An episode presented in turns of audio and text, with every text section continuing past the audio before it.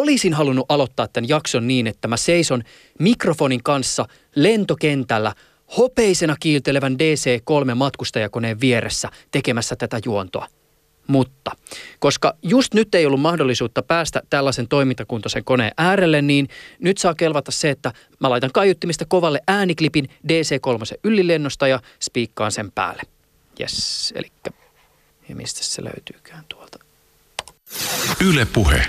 Jos haluaa päästä konkretian kautta fiilikseen siitä, minkälaista on ollut aikoinaan todistaa vierestä suomalaisen lentokoneteollisuuden hävittäjäsuunnittelun ja rakentamisen hedelmiä, niin yksi tapa on hakeutua kuuntelemaan matkustaja- ja kuljetuskoneena tunnetuksi tullutta DC-3-konetta ja sen jyrinää. Kuvittele toinen DC-3 käytetyistä moottoreista – vajaa 10 metriä pitkän yksipaikkaisen lentokoneen nokalle.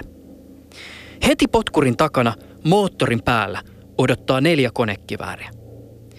Lentäjän ohjaama kone on maalattu vihreällä suojavärillä ja sen siivissä ja rungossa lepäävät ilmavoimien sinivalkoiset hakaristit. Kyseisiä hävittäjiä valmistettiin 51 kappaletta, mutta yhtään ainoaa kokonaista konetta ei ole enää olemassa – Mikäli kaikki etenee suunnitelmien mukaan, niin vuonna 2021 valmistuva mittava entisöintiprojekti tulee päätöksensä ja tähän asiaan tulee muutos. Tämä ohjelma on nauhoitettu maaliskuussa 2019. Paikka on Suomen ilmailumuseo, jossa muun muassa tätä edellä mainittua entisöintityötä tehdään. Ylepuheessa Juuso Pekkinen. Se oli 40 luvun 450 vai 50 puolella.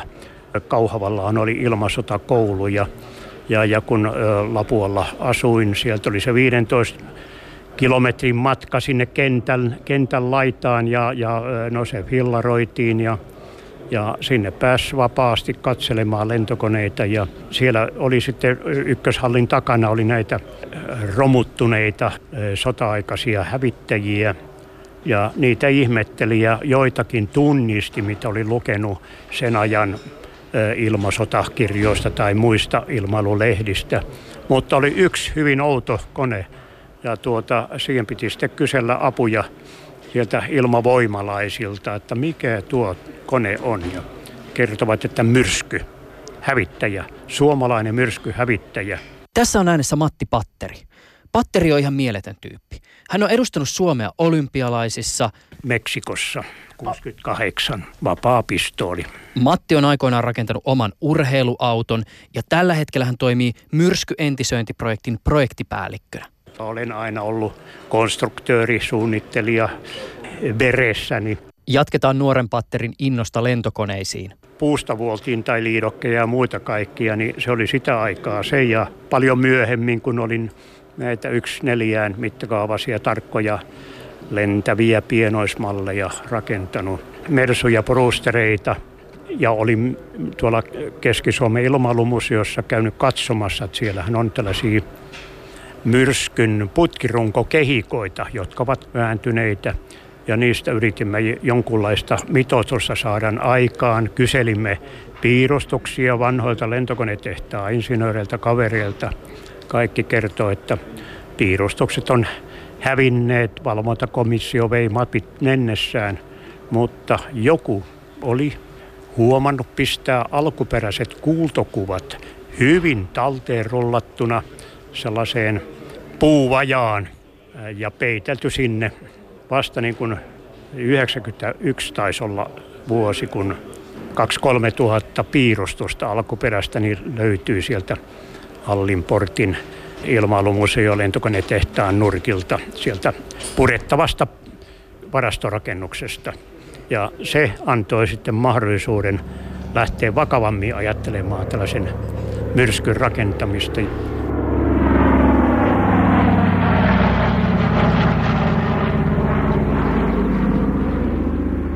Reino Myllymäki ja olen tämän VL Myrsky 2 entisöintiprojektin projektitiedottaja. Työtä tähän projektiin uppoo aivan loputtomasti, siis kymmeniä tuhansia tunteja, vapaaehtoisia on vaikka kuinka paljon. Kuka hullu tähän hommaan lähtee ja minkä takia? Niin, varmaan me vähän hulluja ollaankin. Tätä projektiahan tehdään monessa osassa, eli täällä Vantaalla tehdään lähinnä puurakenteita ja siipeä, joka siis sisältää muutakin kuin puurakenteita. Ja sitten Tikkakoskella, niin Suomen ilmavoimamuseossa, niin tekee semmoinen kolmen neljän konservoja ryhmä, niin tekee runkoa ja moottoriin liittyviä juttuja kyllähän tässä täytyy olla että takana, että me halutaan tehdä jotain sellaista, mikä on, on menty tuhoamaan takavuosina niin takaisin, koska se, se vaan niin kuin kuuluu tähän. Se kuuluu tuonne Fokker D21 ja, ja tuota pyörimyrskyn väliin niin, niin semmoisessa aikasarjassa. Se on yksi, yksi osa meidän ilmailuhistoriaa. Se on yksi meidän, meidän ihan valtakunnallista historia, historiaamme tämä, tämä myrsky. Mikä VL-myrskyn tarina on? Siis minkä takia Suomessa päätettiin alun perin alkaa valmistaa omaa hävittäjää? Luulisi, että suunnittelu ja valmistaminen tulee aika kalliiksi. Miksei hankittu vaan ulkomaalta hyväksi havaittua peliä? Itse asiassa alun perin tarkoitus olikin hankkia ulkomailta koneita. Ja puolustusneuvoston puheenjohtajana oli Mannerheim ja hän vuonna 1938 niin nosti esille kysymyksen, että Euroopan taivaalle oli alkanut tummia pilviä nousta ja Suomen pitäisi mitä pikimmin ostaa hävittäjälentokoneita ulkomailta. Ja niitä ruvettiinkin sitten seuraavana talvella selvittämään, että mitä ne mahdollisesti olisivat. Ja keväällä 39 sitten valtion lentokonetehas sai, sai kehotuksen speksata, eli tehdä alustavan suunnittelun hävittäjälentokoneelle. Ja siinä taustalla oli se, että Pyry harjoitushävittäjä niin lensi ensilentonsa maaliskuussa 39. Se oli aika lupaava konstruktio ja oli huomattu, että kun oli Fokker D-21-hävittäjiä rakennettu Suomessa, niin ne tulivat noin puolet halvemmiksi kuin ulkomaiset koneet. Mutta tosiaan tarkoitus oli ostaa, ostaa koneita ulkomailta ja itse asiassa – Siihen saatiin rahoitus sillä konstilla, että yksi pommikonelaivu jätettiin perustamatta. Ja, kah- ja 6. päivä 6.39 niin päätettiin sitten yksi hävittäjälaivu ostaa ulkomailta ja kaksi päivää myöhemmin varalta päätettiin jatkaa kotimaisen hävittäjän suunnittelua, mutta tässä vaiheessa ei ensimmäistäkään myrskyä tilattu. Mistä tämä koneen nimi tulee?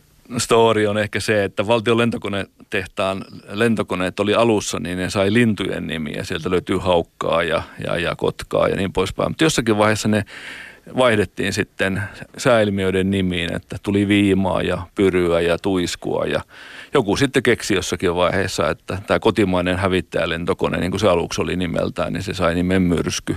Muistaakseni syksyllä 39 niin tämä nimi tuli. Mutta siinä ei ole taustalla mitään sen suurempaa filosofiaa tai nimikilpailua. Ei, ei ole, ja, mutta sehän vinkaan saakkahan tätä, tätä sitten on, on ylläpidetty myöskin Valmetin aikana, että meille tuli vihurit ja tuulet ja, ja, ja sitten vinka on vielä. Sitten Rediko lähti tästä rivistä sitten omille teille, että se ei ole enää mikään tuuli. Vinkakin on semmoinen kylmä, pohjoissuomalainen nimi kylmälle tuulelle. Vinkaksi, sanot, vinkkaksi sanottiin tuolla Keski-Pohjanmaalla. Missä me tällä hetkellä ollaan? Niin me ollaan nyt Suomen ilmailumuseossa entisöintitilassa ja myrskyprojektin äärellä. Pikkusen niukalti meillä on tätä konekantaa, mutta on kuitenkin hyvin pätevä sorvi. Sitten tietysti on metallityöstöön, sanotaan, että niukalti porakoneita. Puutyöstöön on hiukan runsaammin ja paremmin, eli on tuollaiset taso-oikohöylät, sahat, sen tapaiset plus myöskin käsityökalut joihin voi sanoa, että vähän on niin kuin joka miehellä osaamista niiden käsityökalujen käyttöön. Yle puhe. Mitä me tällä hetkellä katselemme? Tässä nyt nähdään hyvinkin selvästi, minkälainen tällainen sekarakenteinen kone oli sisäkaluiltaan, anatomialtaan ja myöskin sitten tämä, kun se on tietyin materiaaliin kuorrutettu – Avaa hieman sitä, mitä se tarkoittaa, että se kone on sekarakenteinen. No se oli, eh, sanotaan, sen ajan henki 30-luvulta oikeastaan, jonka, josta tämä tekniikka aika paljon on periytynyt. Fokker D21 ja muiden koneiden myötä, niin on tyypillistä, että siellä on teräsputki, ristikko, rakenne tuolla rungon kantavana eh, rakenteena. Ja siihen sitten kaikki ohjain ynnä muut kaikki laitteistot kiinnitetään näihin putkikehikkoihin tietynlaisiin korvakkein. Ja samoin niin kuin moottorikin kiinnittyy kyllä tuollaisten putki, putkimaisten telineiden kautta.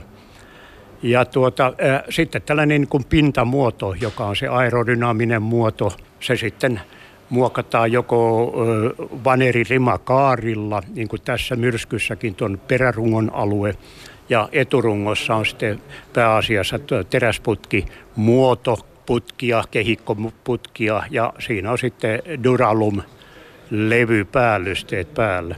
Mitä on Duralum? Ja se on oikeastaan, voi sanoa, että puhutaan noin ihan kansankielellä, että alumiini, kevyt metalli. Se on muuten jotenkin ihan älytöntä ajatella, että se lentokone on osin valmistettu vanerista. Koska siis kun tämän päivän ihminen ajattelee lentokonetta ja sitä, mistä se on tehty, niin tulee mieleen ehkä kevyt alumiini tai komposiittimateriaalit, josta uudet matkustajalentokoneet on valmistettu. Se, että hävittäjälentokone on valmistettu puusta, on jotenkin ihan absurdi ajatus. No tietysti näin nykypäivänä ajatellen, mutta tuota, tietään tämän ikäisenä tekniikan edistymisen ja lentokoneiden kehityksen historia, niin kyllä ne ovat olleet alkujaan aika pitkälle puurakenteisiin. Suomessa tehtiin hyvin laadukasta lentokonevaneria, siis koivuvaneria lentokonevaneriksi. Meillä kasvoi hyvää, sopivan tiheää, suorasyistä mäntypuuta – niin näistä tällainen yhdistelmärakenne, niin kuin myrskyn siivet, vakaajat, peräsimet, olivat puurakenteisia. Eli siellä on mänty, puusta salkoja, siinä on myöskin vanereita, lentokonevanereita sisällä, laipioina ja uumalevyinä. Vanerista muokatut noin siipiprofiilimuodot, jossa on sitten myöskin tuo mäntyrima reunukset, joihin päällysvanerit liimautu kunnolla. Tämäkin on vielä tämmöinen toinen juttu, koska siis sitähän jotenkin nyt taas maalikko miettii, että no varmaan siellä on jotkut kestävät pultit, ehkä jostakin kevyestä titaanista tehty. Mutta että siis lentokoneen rakenteissa myrskyn tapauksessa on käytetty liimauksia. Puurakenteisessa parhaiten toimii tällaiset liimaukset, ettei paikalliset naulaukset, ruuviliitokset, osien liittämiseen, niin se ei kyllä se ei toimi. Mutta tuota noin liima, jos on hyvää liimaa, jota ikävä kyllä myrskyn kohdalla ei niin kuin riittävästi ollut. No nyt kun rakennemme u- uudenlaista myrskyprotoa tässä, niin meillähän on epoksiliimat ja muut.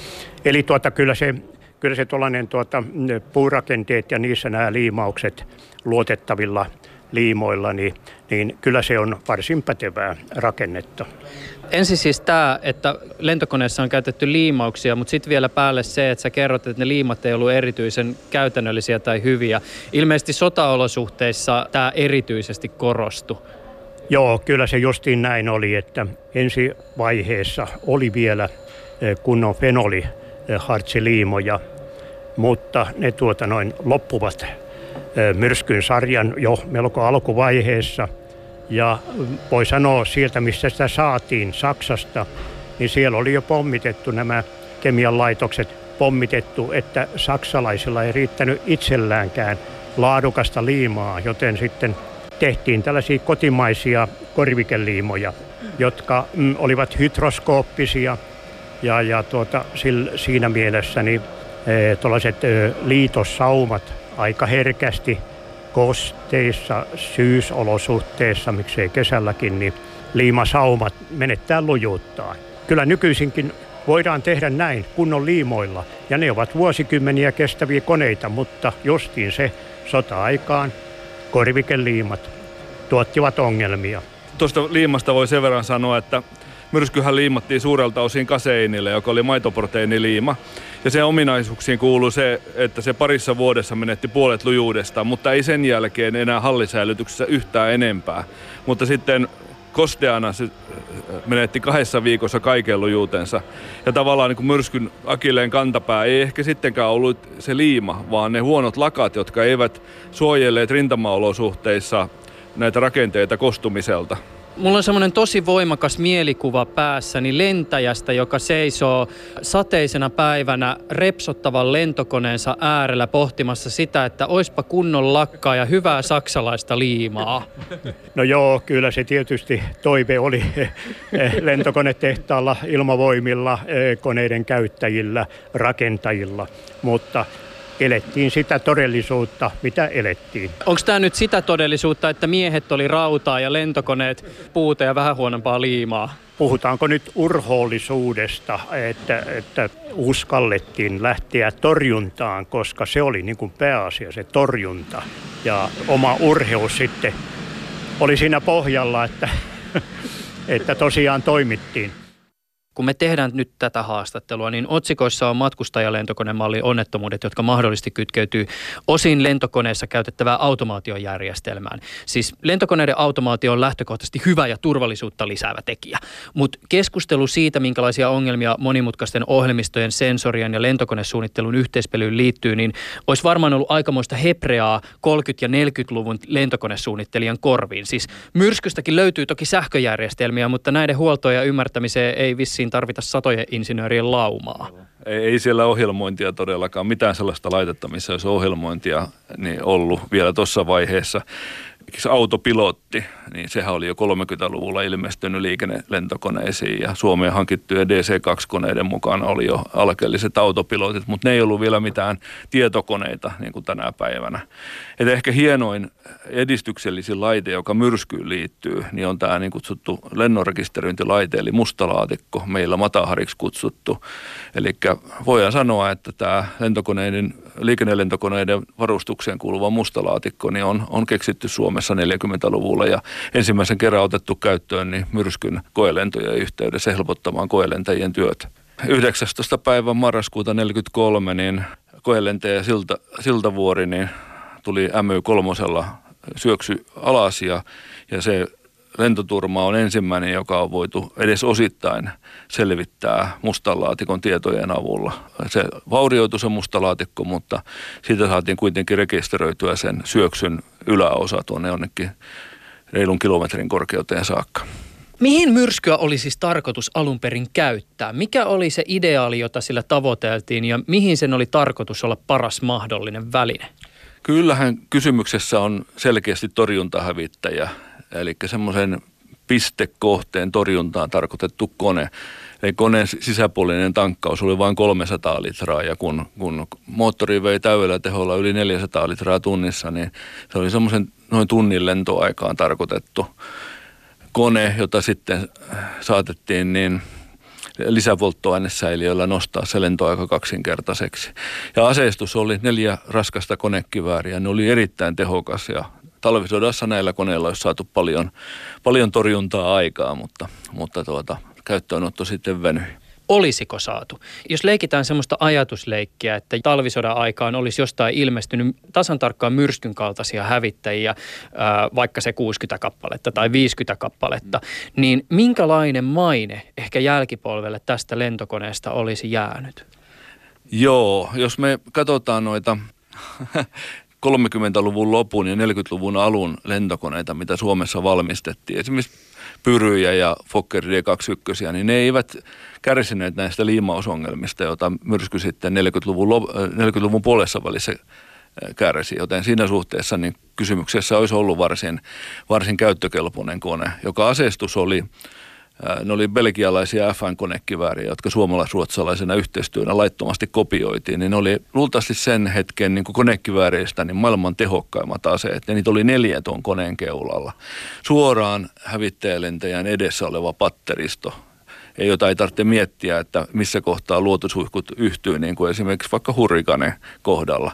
Ja tosiaan konekiväärit oli raskaita konekivääreitä, ei näitä kiväärikalipeerisia, vaan puolen tuuman konekiväärejä.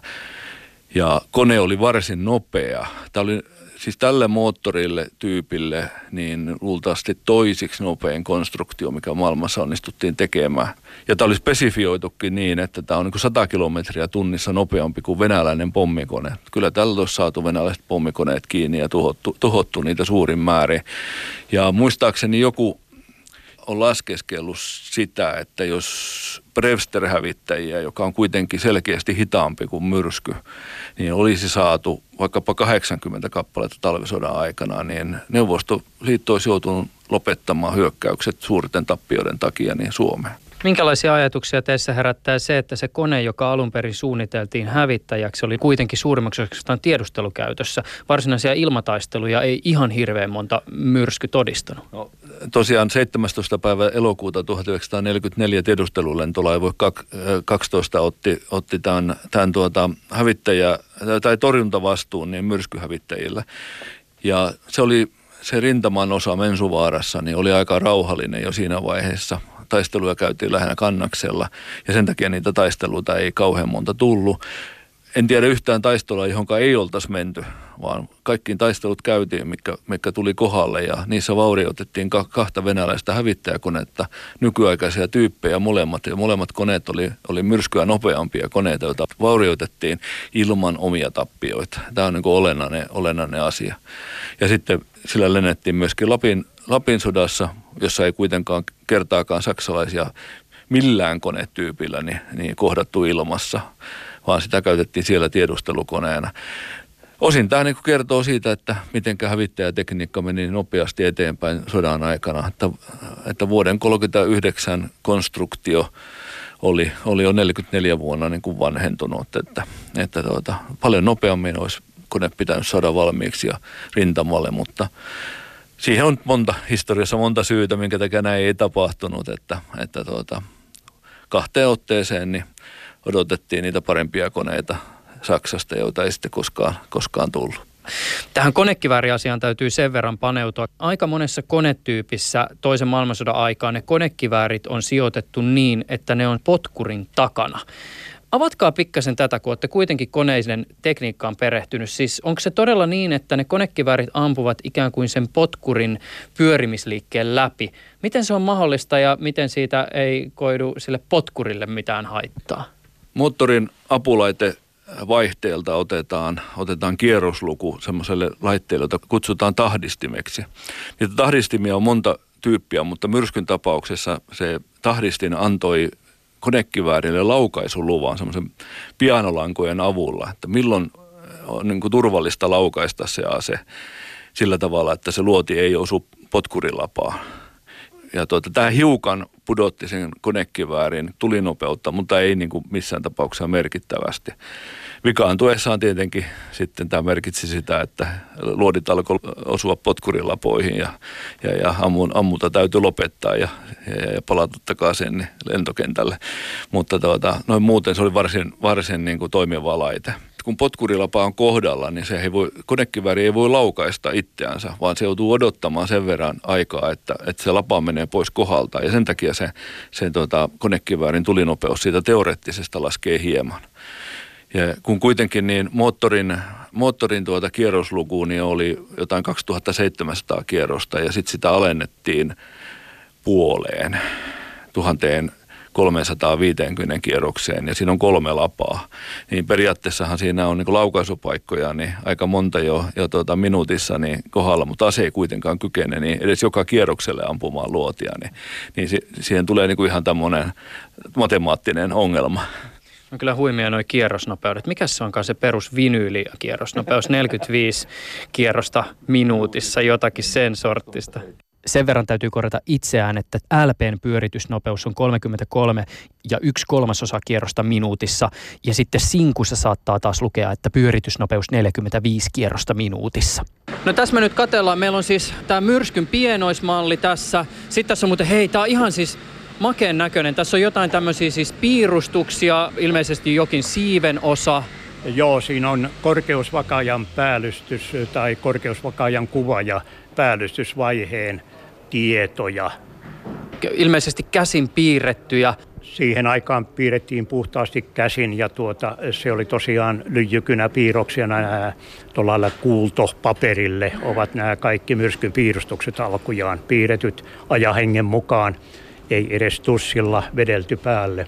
Ne ovat ammattitaidolla piirrettyjä. Ne ovat tosi hyvin, hyvin esittäviä ja täsmällisesti piirrettyjä.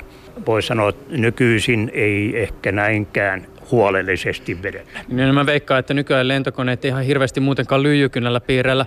Sitten sit tässä on tämmöinen, tota, siis joku voisi sanoa, että kyyneleen muotoinen pötikkä jonkun silmin tuo ehkä näyttää pommilta, mutta ilmeisesti se on asia, joka liittyy jotenkin polttoaineisiin. Tässä on tämä myrskyn lisäpolttoainesäiliö ja vastaavassa saksalaisessa lisäpolttoainesäiliössä oli teksti keine Bomben. Mm.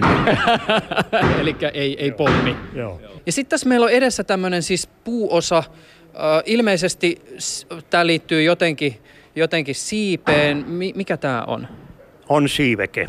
Ja tämä siiveke tässä, nyt tässä vaiheessa, kun nähdään, niin siinä on nämä salkorakenteet, sitten on tällainen vahva eturima, muotorima, takarimotus, kaaria, toista, 6, 17 kaarta ja siellä sitten näitä laitteen sarannointikorvakkeita ja muita tällaisia metalliosia, jotka ovat sitten tuohon jykevähköön tai sanotaan asialliseen salkorakenteeseen pultatut. Että tässä vaiheessa tietysti käytetään pultteja, kun näitä mekanismeja kiinnitellään näihin puurakenteisiin. Tuossa näkyy muuten vähän sitä liimausta. Joo, kyllä, kyllä. Se on sitä hyvää. Tämä on tosiaan toinen, eli yläpinta vaneroitu, alapinta on vaneraumaton, eli nähdään tämä anatomia tästä. Yle puhe. Yksi myrskyn tarinaan kirjoitettu ongelma ja tragedia kytkeytyy niin sanottuun flutteri-ilmiöön. Puhutaan myös euro, euro, aeroelastisesta värähtelystä. No euroelastinen värähtely saattaa liittyä sitten vaaleihin, jos, jos niistä teemoista keskustellaan. Mutta avataan vähän tätä flutteri-ilmiötä. Siis mistä siinä on yleisellä tasolla kyse? Jos liikutetaan jotain osaa nopeasti, niin se alkaa värähdellä. Ja se, että onko se värähtelyongelma, niin se riippuu siitä, että mikä on sen, sen osan jäykkyys, eli sen ominaisvärähtelyluku. Eli jossakin vaiheessa syntyy semmoinen resonanssi niin kuin tavallaan, eli värähtely alkaa voimistua ja se on, silloin me puhutaan flutterista. Ja myrskyn kohdalla nämä ongelmat liittyy tuolla korkealla nopeasti lentämiseen, eli, eli kysymys on jossakin tuolla viiden kilometrin hujakoilla. Siitähän ongelmasta sitten selvittiin vahvistamalla osia. Se oli aika ha- hankalasti ymmärrettävä ongelma että Su- Suomessa vasta joskus 43, eli tämän siltavuoren onnettomuuden jälkeen marraskuussa 43, niin alettiin matemaattisesti tutkia tätä. Matemaatikko Laasonen perehtyi tähän asiaan ja, ja laski jossakin amerikkalaisessa vuoden 40 lehdessä olevista kaavoista alkoi johtaa näitä myrskyn, myrskyn ominaistaajuuksia ja, ja tuota, sillä tavalla päästiin niin käsiksi siihen, että, että ongelma ei ollut siivessä niin kuin alun perin kuviteltiin, vaan se paljastui sitten lopulta tuolta korkeusperäisimmistä tämä ongelma. Se on muuten hurjan näköistä. YouTubesta löytyy semmoisia videoita, jossa jokin lentävä asia, tyypillisesti lentokone, on joutunut tämän flutteri-ilmiön kouriin. Se näyttää vähän samalta, kun siis lentokoneen tyypillisesti suhtstaattiset siivet muuttuisivat yhtäkkiä sellaisiksi, kun se yrittäisi lentää niin kuin lintu. Ja vaikutelma saattaa pahimmillaan olla sellainen, kun ne siivet yrittäisi lentää irti siitä lentokoneen rungosta. Kyllä, siis kysymyksessä on erittäin voima, voimakas pakkovoima, joka, joka pyrkii rikkomaan koneen rakenteet. Ja, ja siitähän tietysti yritetään päästä eroon niin joko vahvistavalla konetta tai, tai sitten tuota, määrittelemällä, että niin korkealla tai siinä sen ö, paksuuksessa ilmassa ei saa lentää kuin tietyllä nopeudella, mikä esimerkiksi myrskyn kohdalla jouttiin tekemään. Eli suurin lentonopeus niin, niin rajoitettiin sitten, sitten tuota 6500 kilometrin tunnissa. Eikö tämä flutteri-ilmiö osin myös jäljittynyt siihen, että kun konetta suunniteltiin ja ensimmäiset prototyypit valmistuu, niin todettiin, että ne on liian kevyitä.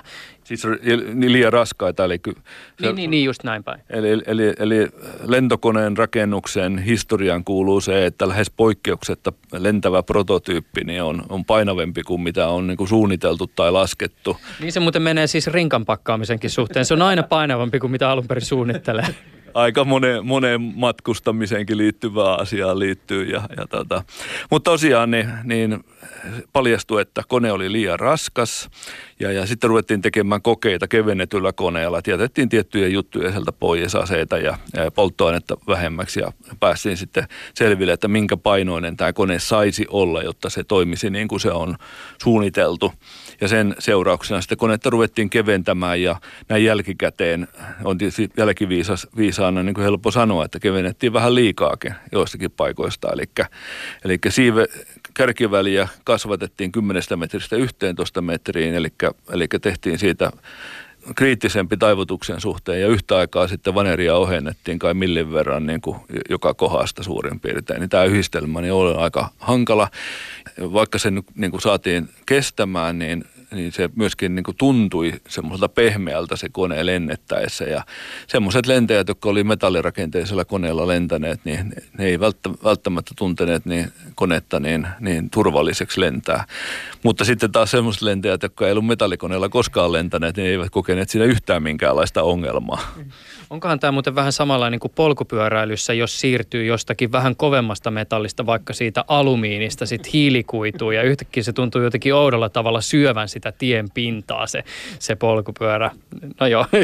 Joo, siis vaikea tässä on niin itse sanoa, koska en ole lentäjä, niin, niin sitä, että pitää kunnioittaa kuitenkin näitä lentäjiä, jotka pani oman henkensä alttiiksi siihen ja, ja, ja, ja tuota, vaikeina aikoina, millä he joutuvat lentämään vaikeissa tilanteissa, niin, niin se on erittäin kunnioitettavaa. Ja jos siinä tilanteessa tuntuu, että ei luota lentolaitteeseen, niin kyllä sen kaiken kaikkiaan aika ikävästä asiasta on kysymys. Kuuntelija on saattanut ehkä kuulla, että täällä jatkuvasti on jotakin, jotakin koneääntä ja täällä on itse asiassa kavereita työskentelemässä tämmöisten isojen puurakenteiden kanssa. Ja nämä on ilmeisesti nimenomaan just niitä siipiä, jotka tulee siihen entisöityyn koneeseen. Joo, tässä on suurin piirtein samassa vaiheessa sekä oikeanpuoleinen että vasemmanpuoleinen siipi. Tässä nyt kahdesta jykevästä salkorakenteesta ja niiden välillä kulkevista keskikaarista, etu, etureunan kaarista, jättöreunan kaarista, niin niistä sitten koostuu siipi. Ja nämä tuota, siipipuolikkaat sitten pultataan näihin järeisiin teräslevy liitososiin vahvoilla pulteilla, jotka myös liittävät sitten koko siipipaketin runkoon. Tässä nyt näkyy sitä, eh, kun on vaneroimatonta rakennetta, niin nämä kaikki rakenteet, mitä siellä koneen siipirakenteen sisällä on. on. Oletko me nyt niin kuin siiven tyvessä vai kärjessä? Kun tehdään keskeltä katkeava siipi, niin ollaan tässä tyvessä. Niin just aivan. Eli jos mä nyt tässä kokeilen, lähden ikään kuin lentokoneen rungon kohdalta, niin kuinka monta askelmaa tämä pituus suurin piirtein on? Y, K, 3, 4, 5, 6, 7. Nyt ollaan täällä kärjessä. Tämä on kyllä hienon näköinen tämä vähän tämmöinen kennomainen rakenne, josta paljastuu tämä siiven ontto-sisus. Kai te sentään kirjoitatte tuonne sisään jotakin sellaisia viestejä jälkipolville, jotka ehkä joskus sinne kurkkaa. No niin, kyllä siitäkin on keskusteltu, että minkälainen muisto ja muistutuslauselma ja päivämäärät ynnä muut tekijöiden signeeraukset. Ja kyllä siinä tietysti voi tällaista laitella. Enpä tiedä, mahdettiinko lentokonetehtaalla paljon eh, niissä olosuhteissa tällaisia hyväksyä. Jos tälle teidän tekemälle siivelle alettaisiin tehdä vastaavia lujuustestejä, mitä oikealle lentokoneen siivelle tehtiin, niin mitä luulette, mitä kävisi? Nämä ovat vahvimmat kuin alkuperäiset. Justiinpa näisten liimausten tai liimojen ja liimausten ansiosta. Että kyllä nämä tuota järjät salkorakenteet, kyllä ne on rakenteeltaan samanlaisia lentokonevanerisia uumalevyjä, ja, ja sitten mäntyvanerisia paare, rimotuksia ja tukipylkkiä sisällä joka kaaren kohdalla tai kiinnityspisteen kohdalla. Kyllä tämä tuota noin sanotaan varmasti on parempi kuin kun alkuperäinen on ollut. Tuon toisen siiven, joka on siis ihan vastaava ja symmetrinen kuin tämä, jonka äärellä me ollaan, on tällä hetkellä YKK, 5, 6 kaveria. Kuinka monta ihmistä vaaditaan tämän siiven tekemiseen ja kuinka monta työtuntia pelkästään tämän yhden siiven tekeminen vaatii? Hmm. Ollaan jossain viiden tuhannen työtunnin luokassa jo näiden kahden siiven plus sitten tuon koesiiven suhteen että kyllä tämä on selkeästi se suurin työmaa ja vaativin, monin tavoin vaativin. Koska täällä on niin paljon tekniikkaa tänne sisälle, joka pitää olla kohdistettu erilaisin jikirakentein ja, ja ohjainten ja mitotusten mukaisesti. Se, sen verran voi sanoa vielä, että alkuperäisessä projektisuunnitelmassa siiville varattiin vähän yli 5000 tuntia. Ja, ja nämä eivät ole vielä valmiit ja 5000 tuntia on jo käytetty.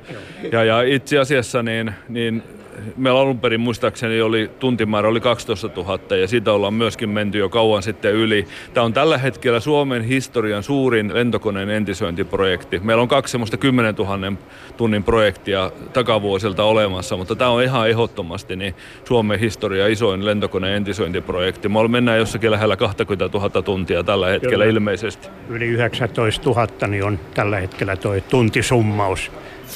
Yle Puhe minkä takia yhtään myrskykonetta ei ole säilynyt? Siis minkä takia te joudutte tätä entisöintityötä tekemään?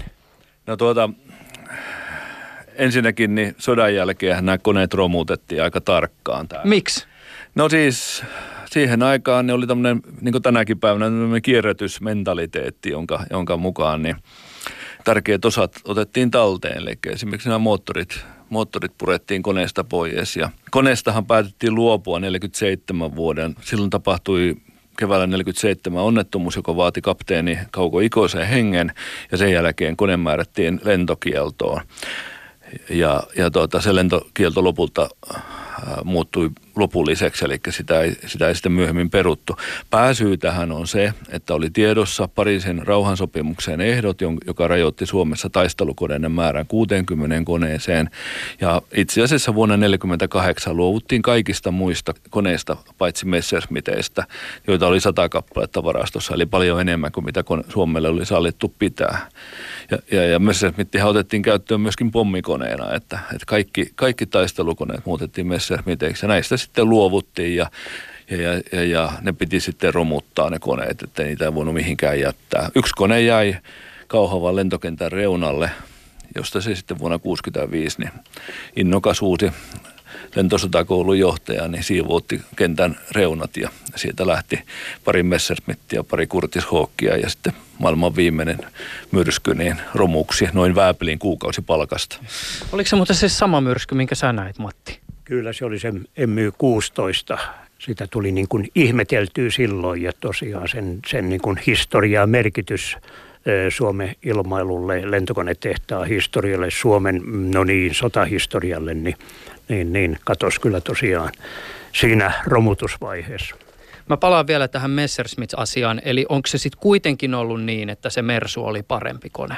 Kyllä, Messerschmitt oli selkeästi parempi kone, mutta ongelma oli se, että silloin kun myrskyprojekti on pantu käyntiin ja suursarjakin tilattu, niin meillä ei ollut ensimmäistä lupaustakaan siitä, että Suomi tulisi saamaan jonain päivänä Messerschmittejä Saksasta.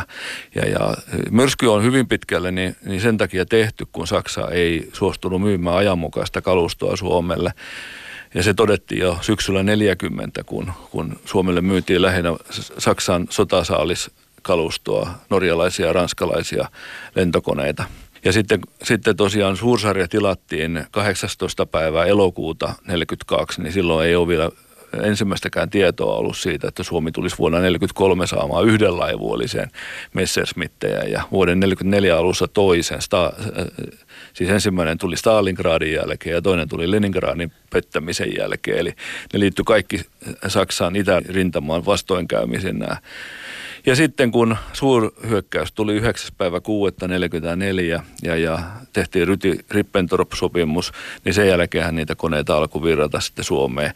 Ja itse asiassa yli puolet Messerschmitteistä tuli tämän suurhyökkäyksen niin, niin alkamisen jälkeen Suomeen.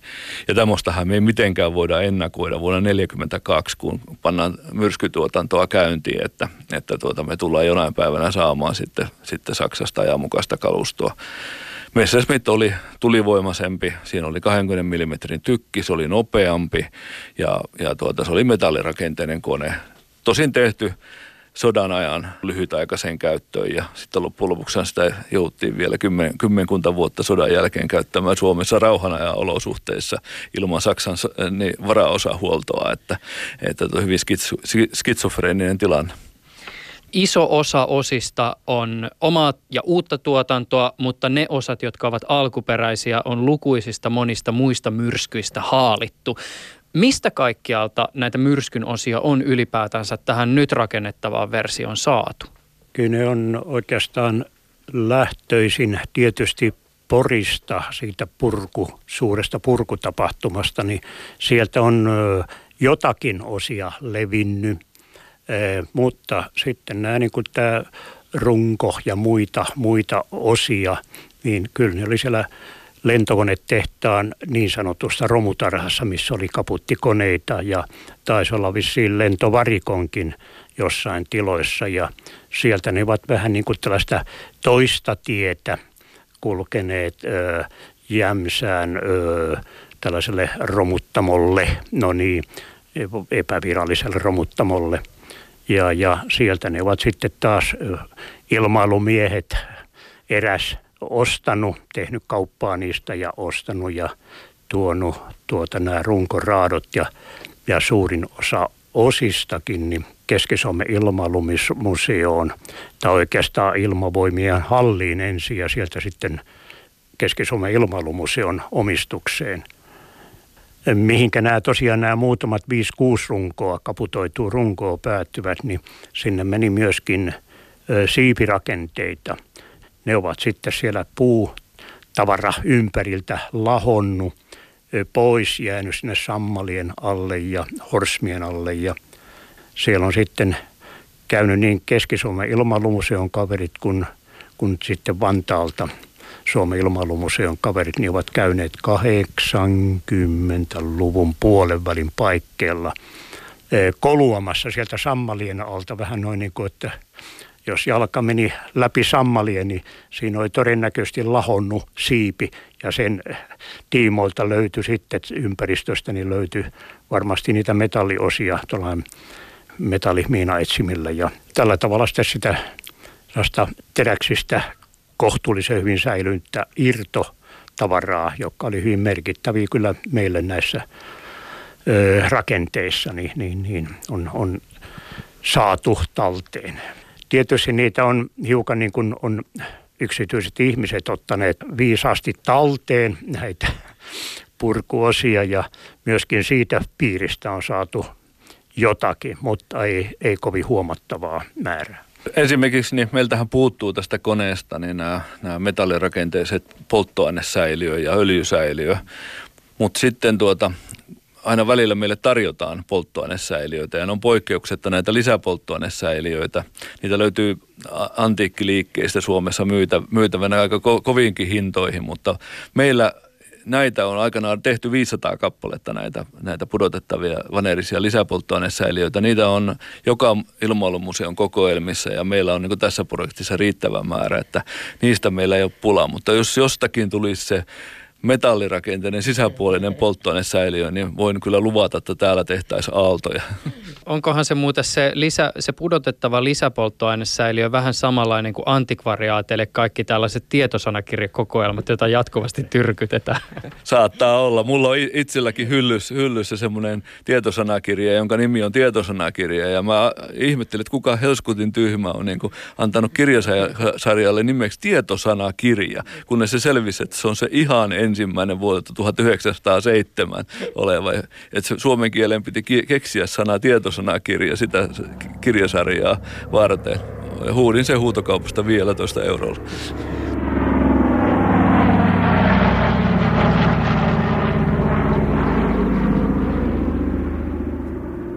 Tämä myrsky, jota nyt tehdään, niin sehän ei ole siis lentokelpoinen.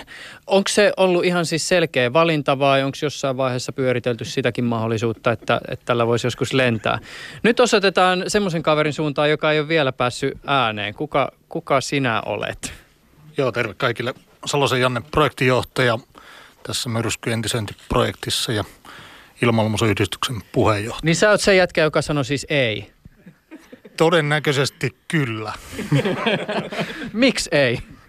Ähm, oikeastaan siihen on kaksi syytä. Ensimmäinen on raha, se, että lentävät koneet tuppaa maksaa paljon enemmän kuin mitä meidän budjetit on, vaikka ollaan saatu hienoja tukijoita mukaan ja niin edelleen, niin musealan rahoitus on aika, voisiko sanoa, naurettava tässä lentokonebisneksessä. Ja, ja toisaalta sitten myöskin ehkä viranomaismääräykset ja se työn – tarkkailu, tarkistaminen, kaikki se vaihe, niin jos se organisaatio olisi pantu Matin organisaation päälle, niin meillä olisi ehkä kaksin kolmenkertaiset kulut pelkästään siitä tarkastus toiminnasta. Eli viranomainen osaa kyllä tehdä harrastelentämisen äärimmäisen vaikeaksi myös näillä museokoneilla. Niin, mutta siihenkin on tietysti varmaan omat syynsä, jotka varmaan siihen ilmailuturvallisuuteen kytkeytyy.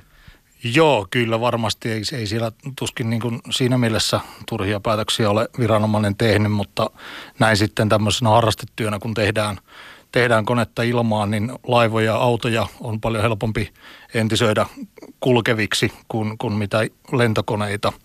Ja, ja tietysti se vaatii sitten näiltä koelentäjiltä ja lentäjiltäkin tänäkin päivänä aikamoisia hermoja, että lähteekö nyt sitten kuinka paljon luottaa, niin kuin Reino tuossa sanoi, että, että tota, pitää luottaa siihen lentokoneeseen ja tekijöihin, niin, niin, niin nyt kun vapaaehtoisesti tehdään, niin on helpompi tehdä se sitten staattiseksi museoesineeksi, jolloin sitä voidaan vähän turvallisemmin käsitellä ja kuljettaa. Mitkä on niitä erityisen merkittäviä eroja lentokelpoiseen verrattuna? Siis mikä tämmöisessä koneessa, joka tulee vain ja ainoastaan sinne museoon, jolla ei rullata esimerkiksi millään kentällä, niin mi- mi- miten se eroaa siitä lentokelpoisesta koneesta? No, tässä olisi ensiksi voinut ainakin ajatella sillä tavalla, että kun meillä on nämä kolme runkokehikkoa, mikä meidän projektin käytössä ovat, niin ne on 25 vuotta olleet taivaan alla tuolla Jämsässä. Ja, ja niiden teräs on ohentunut matkan varrella. Joten tämä runkokehikot olisi joutu ihan neitseellisestä aineesta hitsaamaan uudet kehikot. Toinen kysymys taitaa liittyä noihin mate- puumateriaaleihin, jotka sinänsä kyllä ovat niin kuin lentokonelaatuisia, mutta ne eivät ole leimattuja ja se leima maksaa siinä, siinä asiassa niin aika paljon. Ja sitten kolmas on sitten tämä tarkastustyö, joka olisi pitänyt tehdä ihan toisella tavalla. Sitten neljänneksi vielä, niin meidän tekijöiden papparaitten eh, ikä ei ole niin kuminauhassa kuin virkamiesten. eli eli tuota, se ei veny. Pitää saada valmiiksi aika vauhdilla niin pitkään kuin kykenemme. Jos me elettäisiin semmoisessa maailmassa, missä ei tarvitsisi miettiä näitä tota, tarkastushommia ja leimahommia, niin olisiko teidän mahdollista tehdä lentokelpoinen laite? Kyllä on, eli, eli jos lähdetään siihen, että meillä on lähes täydelliset piirustukset, Matti on tehnyt näiden, näiden ö, kaarien ja, ja, ja muodostusosien, niin laserleikkaustiedostot ja monien metalliosien leikkaustiedostot jo olemassa. Ja moottori on sama moottori kuin DC-3, jota lentää Suomessakin yksi kappale, ja niitä on saatavissa nolla tunneilla tuommoisen 70 000 dollarin kappalehintaa Yhdysvalloista. Että tässä olisi niin kuin erittäin hyvä lähtökohta jollekin, jolla on rahaa, niin, niin, niin, tota noin, niin rakentaa lentävä myrsky se olisi aika 1200 hevosvoiman moottorilla aika iloisesti liikkuvakin ja voisi olla aivan varma, että lentonäytöksissä kaverilla ei ole samanlaista. Yle puhe.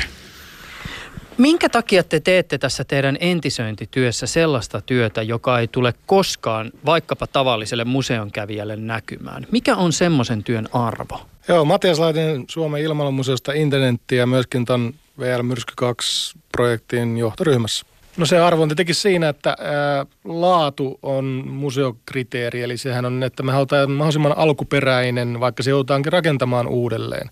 Eli kyllä kaikki arvostaa museoihin tullessaan sitä, että näkee aitoa alkuperäistä materiaalia, rakenteita, tekniikkaa. Ja me säilytetään sitä ensisijaisesti niin alkuperäisenä kuin mahdollista, ja myrskyssäkin käytetään alkuperäisiä osia niin paljon kuin niitä vaan on saatavilla. Ja sitten se, mitä ei löydy, se joutaa rakentamaan ja tekemään.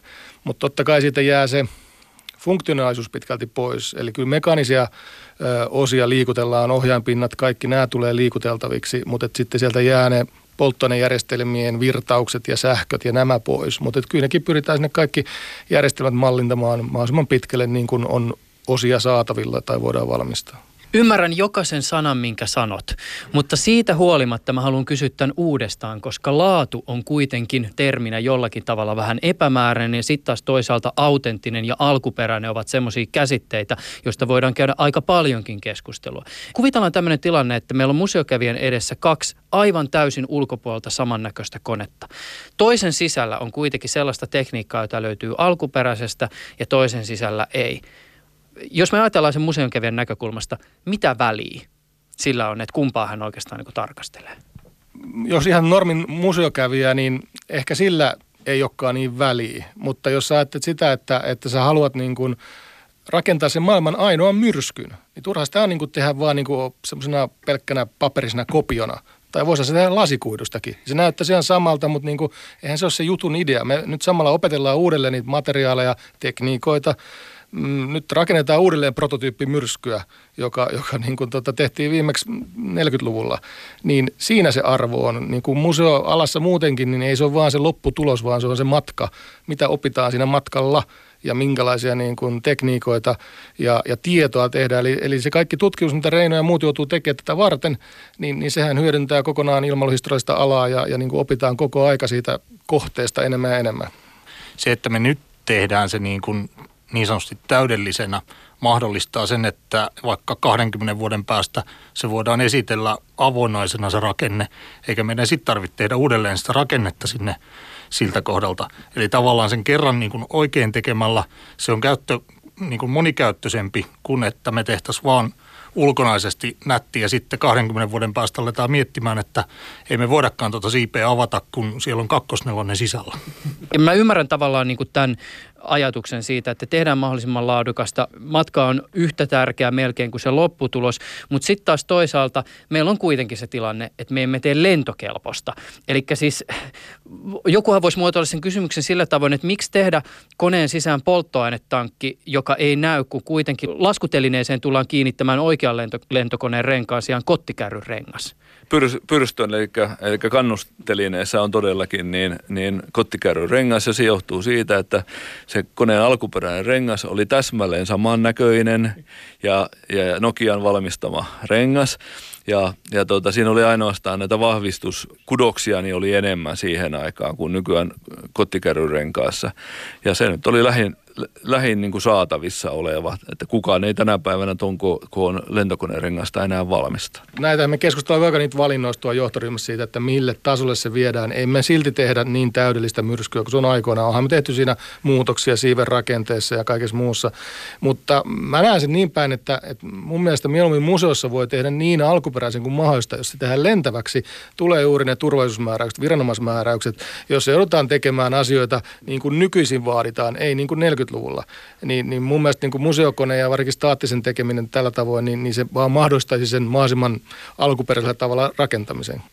Minkälaisia on esimerkiksi ne keskustelut, jossa te keskustelette mahdollisista kompromisseista, joita koneen rakentamisessa joudutaan tekemään? Siis mikä on esimerkiksi semmoinen asia tai tilanne, joka jollakin tavalla oikeuttaa jonkun semmoisen kompromissin, jossa poiketaan alkuperäisestä? Tässä esimerkkinä on tuo siiven rakenne siitä, että myrskyssään se oli alun perin yksi kokonainen siipi. Ja, ja nyt tämän museotoiminnan kautta, kun koneelle halutaan liikuteltavuutta, eli jotta sitä voidaan viedä eri näyttelypaikkoihin, niin siipi Matti teki siitä kahteen osaan niin kuin irrotettavan, eli siipi saadaan keskeltä poikki, jolloin sen käsittely on helpompaa. Ja muun muassa tämmöiset asiat sitten on käyty johtoryhmässä läpi, että mitä se vaikuttaa siihen – oikeaan aitoon siipeen ja millä lailla se sitten se katkaiseminen tehdään ja mitä se vaikuttaa niin kuin siihen siiven tekemiseen. Nämä on muun muassa tämmöinen isoin asia. Tämän päivän tekniikka ja tietämys on tietysti hieman erityyppistä kuin silloin 30-40-luvulla, kun näitä prototyyppejä ja sitten näitä sarjavalmisteisia koneita tehtiin. Onko teille tullut vastaan semmoista tilannetta, jossa te olette tehneet jotain alkuperäistä yksityiskohtaa ja samalla joutunut pohtimaan sitä, että tämän olisi itse asiassa voinut toteuttaa funktionaalisesti paljon paremmin? Sitä me ei ihan varmasti tiedetä, eihän meillä ole välttämättä kaikki säilynyt materiaali. Eli on sodan aikana tehtyä suunnittelutyötä, piirustustyötä, jatkuvaa niin kuin sarjan kehittämistä, niin piirtäminen ihan varmasti laahaa jäljessä ja, ja, ja sitten, että onko ehitty piirtäen kaikkia ratkaisuja, sitten on niitä valmiita valmistusmenetelmämalleja, mitä valtion tehdas on käyttänyt tuon tyyppisissä rakenteissa, niin niitä ei välttämättä aina tarvitse niin yksityiskohtaisesti piirtää. Ne on osattu silloin, nyt niitä pitää opetella uudelleen. Ja sitten pitää muistaa, että nämä piirustukset on pelastettu niin kuin osissa hävitykseltä ja niitä on saatettu jo hävittää aikaisemmin, niin meillä ei ole edes välttämättä täydellistä settiä. Ja se me huomataan jatkuvasti, että Matti joutuu piirtämään uudelleen rakenteellisia yksityiskohtia, kun meillä on vain yleispiirustuksia tai yleisosapiirustuksia ja ne yksityiskohdat on vielä niin, kuin, niin että ne pitää ratkoa nyt ja tässä. Myrskyssähän ei esimerkiksi ole käytetty ristikantaisia ruuveja yhtään kappaletta. Eikö? Ei todellakaan, ja me ollaan pilailtukin sitä, että, että, tuota, että silloin ollaan menty pieleen, jos löytyy torskantaisia tai risti, ristikantaisia ruuvia. Ristikantainen ruuvi kuitenkin keksittiin vuonna 1935, mutta se ei ehtinyt valtion lentokonetehtaalle käyttöön vielä. Oishan se ollut pari, ja sehän tehtiin nimenomaan koneen vääntämiseen se ruuvi. ruuvi. Mutta to, toisaalta niin, niin yksi sellainen asia, mitä, mitä täytyy pitää mielessä, että mitä silloin oli materiaalia käytettävissä. Meillä on tänä päivänä paljon enemmän erilaisia muoveja käytettävissä. Tuossa koneessa on kolmea muovia käytetty. Eli parkesiinia on käytetty äh, tämmöisenä kulutuspintoina tuolla vaijereille. Se on maailman ensimmäinen muovi. Sitten on tätä fenoliformalihartsia eli bakeliittia. Sitä löytyy niin kuin kahdessa muodossa vanerien liimana, eli vedenkestävä vanerin li, liimauksessa, mutta sitten myöskin valettuja erilaisia nappeja, painonappeja koelauassa.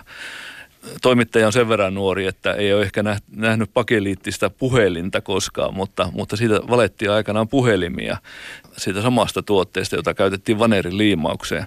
Ja kolmas muovi on sitten akryyli, eli akryyli pleksinä, perspeksinä tuli markkinoille vuonna 1933 ja se ratkaisi sen, että ylipäätänsä pystyttiin tekemään tämmöisiä suljettuja ohjaamoja. Ja sitten ehkä tuossa vielä niin ei niinkään peruutella sinne sen suunnittelijan pään sisään, mutta enemmän niin ne, ketkä on toteuttanut sen rakentamisen. Sinne pitää peruutella ja miettiä, että miten ne on tehnyt juuri niillä työvälineillä ja, ja muulla, koska se on kumminkin ihan käsityötä. Ja sen huomaa tuossa sarjassa, että nyt kun meillä on useasta koneesta osia, niin ne ei ole identtisiä. Niitä ei ole niin kuin standardisoitusta tuotantoa niin pitkälle, että ne olisi täysin vaihdettavia toisisensa nähden, vaan nyt kun niitä on yhdistelty useammasta yksilöstä, niin siellä on aina pientä säätöä ja, ja niin kuin erilaisia linjauksia ja mittasuhteita, joissa vähän heittää. Siinä on se, niin kuin mikä se nyt oppi on ehkä enemmän. Ei me nyt suunnitella uudelleen lentokonetta, mutta suunnitella tai opetella uudelleen rakentamaan sitä.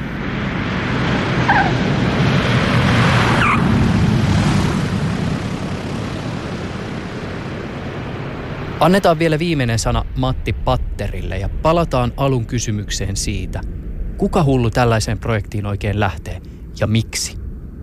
Lähtenyt näin suureen projektiin ja ottaa siitä tietynlainen vastuukakkukin vielä, niin no niin, se oli hulluutta, osittain tietämättömyyttä, vaikka hiukan oli harjoiteltu jo vastaavanlaisia, eh, mutta pohjimmiltaan kyllä se niin kuin oli, että koska tällainen puuttuu ja se kuitenkin piirustuksen löytymisen myötä ja tiettyjen vanhojen valmisosien löytymisen myötä saatiin tällainen organisaatio sitten kasaan kahden ilmailumuseon ja Patria lentokoneetteraskin siihen mukaan.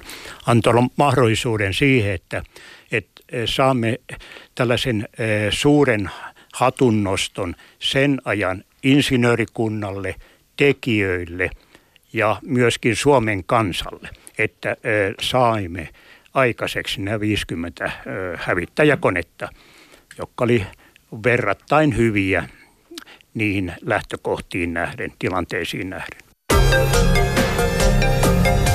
Ylepuheessa Juuso Pekkinen. Ensi jaksossa keskustelemme kvanttitietokoneen kehitystyön ajankohtaisista.